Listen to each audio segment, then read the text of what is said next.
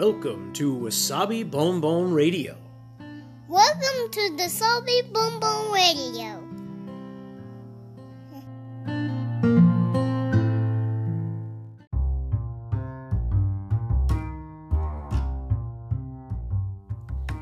皆さんいかがお過ごしでしょうか？ニューヨークシティ郊外のワーキングマザーロッキンわさびです。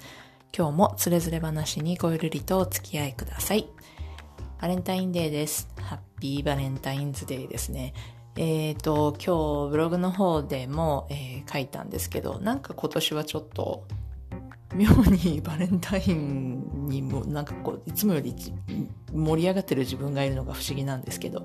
なんででしょうねあの、まあ、週末だからかもしれませんし、えーこういうコロナの時だからあの大事な人をもっと大事にしたいと思っちゃうのかもしれないななんて思ってます。で、えっと、以前に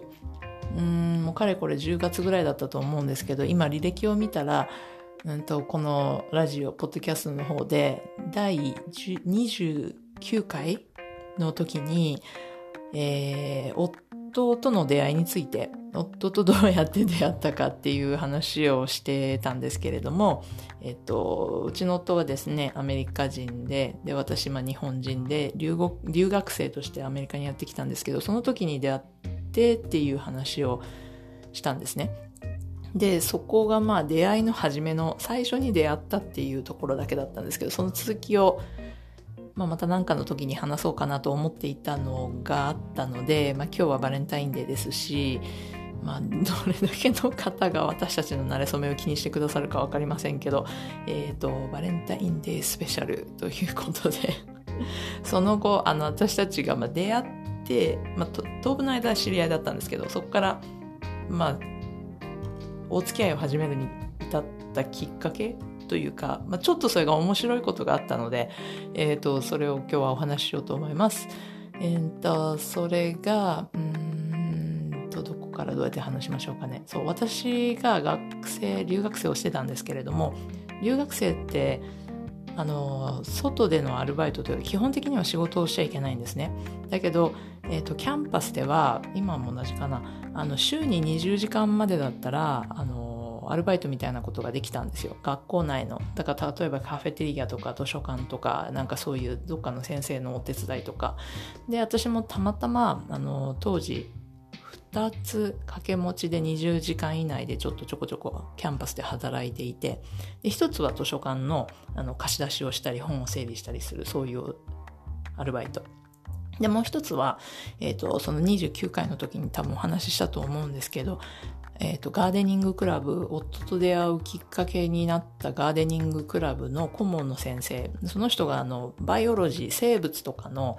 うんと先生だったんですけれどその先生がうんと仕事をしていたラボのうん道具とかをあの片付けたり準備したりするそのアルバイトをさせてもらってたんです。で、えっ、とあのビーカーを洗ったりとかいろいろこうあの買ってきたものをちょこちょここまごま分けて、えー、と実験の時用に準備するみたいな、まあ、そういうことをあの準備室みたいなとこでやってたんですけど。でで、えっ、と、まあ、コミカレだったのですごいカジュアルな学校なんですけれど、そこに、あの、夫がたまにひょこひょこっとやってきて、まあ、当時知り合いだった夫ですけど、で、たまに居座ってなんか話してまた消えていくみたいなことがよくあったんですよね。で、その先生ととっても仲良しだったので。で、えっ、と、まあ私がそうやってそこで働いている時にたまにやってきては、まあお話をしていくがてら、まあ私も一緒にえー話に参加したりしてで認識はあったというかああの人また来てるみたいな感じでで話をしてたんですよでまあなんだろうなあのよく日本人とか、まあ、留学生とか、まあ、特に日本からやってきたみたいな日本人っていうと,、うん、とそういう人に興味がある人って例えばもうあのすでにアニメとかそういうものから日本に興味があってっていうのでこう日本好き日本通みたいなしかもそれがアニメ系だったりそういうのから入ってきてるアメリカ人の人とかも結構いるとは思うんです。で、うん、そういう目線からでアニメの話とかしてきたりいろいろ日本の文化の話をそういうなんて言うんだろうなサブカルチャー的なところで日本のこと知ってるよっていうので日本人の友達が欲しいっていうのでお話をしてきてくれる人もいると思うんですよ。でそれはそれでありがたいんですけど私正直あのそのアニメとかを知らないのでで、まあ、そういう話されてもあんまりよくわかんないんですけどねその多分アメリカ人のアニメ好きの人たちの方がよっぽどよく知ってる。でで夫は全くもうそういう感じじゃなくってあの日本っていう国は知ってましたよだけど、まあ、普通にあの会話をするっていう程度だったので、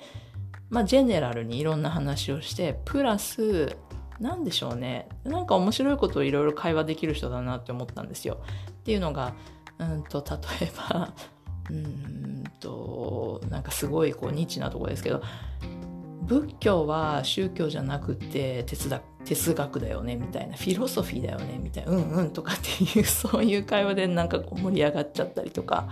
あとネイティブアメリカンの話とか。あとまあ彼はまあ白人系いわゆる白人系のアメリカ人なんですけど。白人中心なんかこうウェスタンセントリックな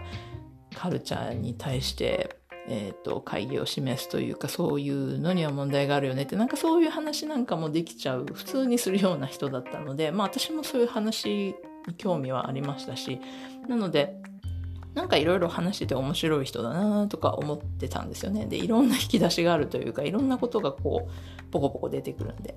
で、まあ、楽しく話してたんですよ。そこのラボの準備室で会った時なんかは。でまあそれぐらいの感じだったんですね。である日えーと、私は確かそのコミカレの終わり2年目でで編入をする予定だったんですよね4年生大学別の学校に。で編入の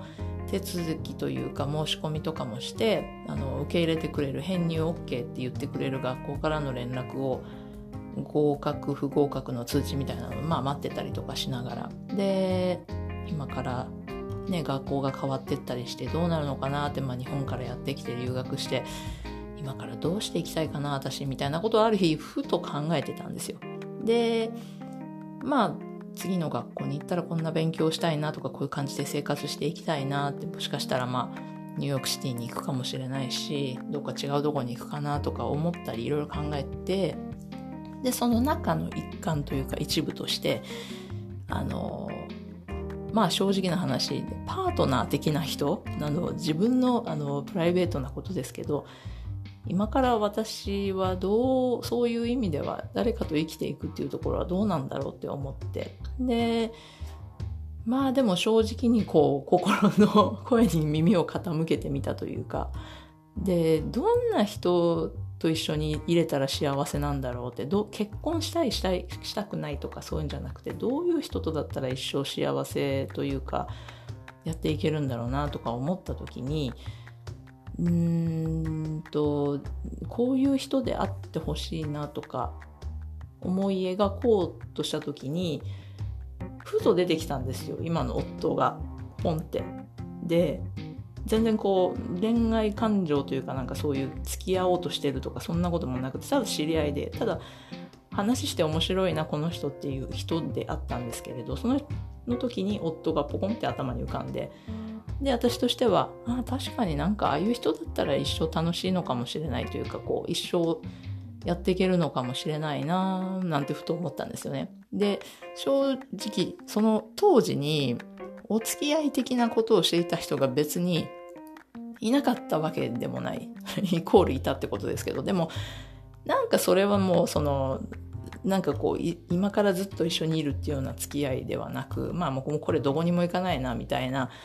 状況だったのでまあそこにずっとこうずっとこう何て言うんだろうすがっていくようなつもりもなかったしでそれもあってまあどうしたいのかな自分とか思ってたんですよね。でそこにひょこっと出てきたのが夫。でえー、っとあ確かにねまああいう人だったら面白いのかななんて思ってたんですよ。で翌日、えー、っといつも通りそのラボの、えー、アルバイトに行ってそしたらあの夫がまた遊びに来ててで、まあ、ちょこちょこ話をしながら私は仕事をしてでその後すぐにあのもう一つの図書館でのアルバイトが入ってたのでで、先生に、じゃあ今日ここで終わりだ次図書館の仕事に行くんで、みたいな感じで言ってたら、あの、そこを離れようとしたら、うんと、夫が、あ、なんか、確か、バイクで来てたかかなんかで、駐車場が、止めてるバイクがある駐車場が、図書館の向こうの方にあるだかなんだかであれ俺もそっちの方行くみたいなじゃあ一緒に行こうかっていうことで図書館の方まで一緒に歩いたんですよ。でそこでじゃあ私仕事があるからじゃあねまたねまたラボで会ったらねみたいな感じでさよならしてで私は図書館のアルバイトの仕事を始めたんですよね。で仕事をしてし始めてちょっとしたらあのソーシャルメディアのメッセージでぴょこんってあの夫からメッセージが届いてでそこで話をなんとなくし始めて あのアルバイトの途中に。うんとでこでそれでなんかこう今度一緒に出かけるご飯行くみたいな話になったんですよ。そこで初めて誘われたんですよね。で私はその以前前の日に私の心の声に耳を傾けて出てきた夫。でその翌日にデートに要はデートに誘われたみたいな感じで。なんか不思議なこともあるもんだなとか思いながらまあでも全然悪い気は全くしなかったのであぜひ行こうってなんか楽しそうかもと思ってで数日後だったかなんだかに出かけたんですよ。初めて。2人で出かけるみたいな感じで。で行った先がうんと近所の川沿いの公園ちょっとこう散歩ができるような道がついてるような公園ででそこに散歩に行って でその川沿いを向こうに向かって歩いてでこっちに向かって歩きながら帰ってきてでその道すがらずっとこういろいろ会話をしながらもうたわいのないいつものようなことなんですけどでその後お腹空いたよねっていうのでご飯を食べに行き夕方だったと思います。あの近くの町でちょっとしたなんか、まあ普通のバーガーとかそういうのを食べて、レストランで食べて、で、楽しかったよ、ありがとう、つって送ってもらって帰ってきて、で、なんかそこで、あのー、気があったというか楽しかったなってお互い思ったんでしょうね。で、そこからまた、うんと、以降、二人で遊びに行くで、あのー、デートする、あの、一緒に出かけるとか時間を過ごすことが増えてそして今に至る だいぶ端折った感じがありますけどそういうことになりました。なのでえ、ー、と最初のそう不思議なところはあの耳に耳を自分の気持ちに耳を傾けた翌日にデートに誘われそこからあれよあれよという間にこういうことになったっていう感じのとこですかね。だからまあすごい偶然かもしれないですけどあの面白い出来事だったなって思ってます。で実はその当時夫側はあの私全然知らなかったんですけどそのラボの先生がえっ、ー、と夫に対して、あの、あの子いい子だから遊びに行ってきたらいいのに、みたいな感じで、なんかちょっとプッシュしてくれてたらしいんですよ。で、夫は夫で、その当時、えっ、と、なんかそこそこ長くお付き合いしてた人がいたんだけど、何かそれがいろいろこう、ズブズブズブっと泥沼になってって、こう最終的になんかもうすごいストレスを感じながら、やっとさよならしたみたいなあのやっとというか関係が終わったっていうばかりの頃だったらしいんですよね。だから彼としてはもう結構あのズブズブしてた時期が前の方とのズブズブしてた時期が長くって正直ちょっとそういう恋愛とかなんか誰かが一緒にいるっていうのにちょっと疲れてたみたいなんですよ。だから彼としてはいや今は別にいいやみたいな。もうなんかですね後から聞いたんですけども自分は修道層にでもなってもうそれで生きていこうぐらいの感じで思ってたらしいんですよね。あの要は出家しようみたいな。それぐらいちょっと世の中と距離を置いて一人静かに生きたいと思ってたらしいんですけどまあそうやってラボの先生がちょんちょんとこうつっついてくれてでまあ一回初めに出かけに行ってどうこうっていうのも全く考えてなかったらしいんですけどまあでも友達になるなれるような人なんだったら、まあ、楽しそうな人だしっていうので誘ってくれたみたいなんですよね。でで一緒に出かけてでこういうことになって たまに言われますよ。あのお前のせいでじゃないですけれども本当はあの修道僧になろうと思ってたのに人生が狂ってしまった君と出会ったせいでみたいなことを笑いながら言われちゃいます。なのでまあねそうなってたらそうなってたでしょうしまあ今はこうなっちゃってるんでたらればの話をしても仕方ないんですけれども。まあそんな感じで何でしょうね。なんか不思議な感じでこうひらめき、私としてはひらめいた人と翌日からそうなってった。でなんかもう全然こう障害というか困ることもなく一緒にいて楽しいしまあそんなに弊害もなく。でその後一緒に暮らすようになってでそれもうまくいってで結婚して子供ができてという感じになってます。なので、まあ今んとこなんですけどね。まあ向こうも向こうで何か思いがあるかもしれませんけど。えっ、ー、と、ということで、まあ、なんか今日はいつもとよりもちょっと長くなってしまいましたけど、うんと、これが我が家の慣れ初め です。えー、ポイントはえー、ちょっと迷ったというか時にはねこう自分の心に耳を傾け 正直な気持ちでこう何かこう「いや」とか思わずに本当は正直自分はどうしたいのだろうみたいな本当にあこれがいいなみたいな思うものって何なんだろうっていうこうたまに自分に問いかけて心からの、えー、返答答えが出てくるのを待ってみる。そういう時間を設けるのもいいもんかもしれませんってなんかすごいスピリチュアルな話になっちゃいましたけど なんかでもそういうことも時々はねあの大事でこう効果が出るものかもしれませんということです。でこんな感じの、えーと、慣れ初めで今日は、えー、バレンタインデースペシャル私たち2人の慣れ初め話ということでお話しました。はい。では皆さん良い一日をお過ごしください。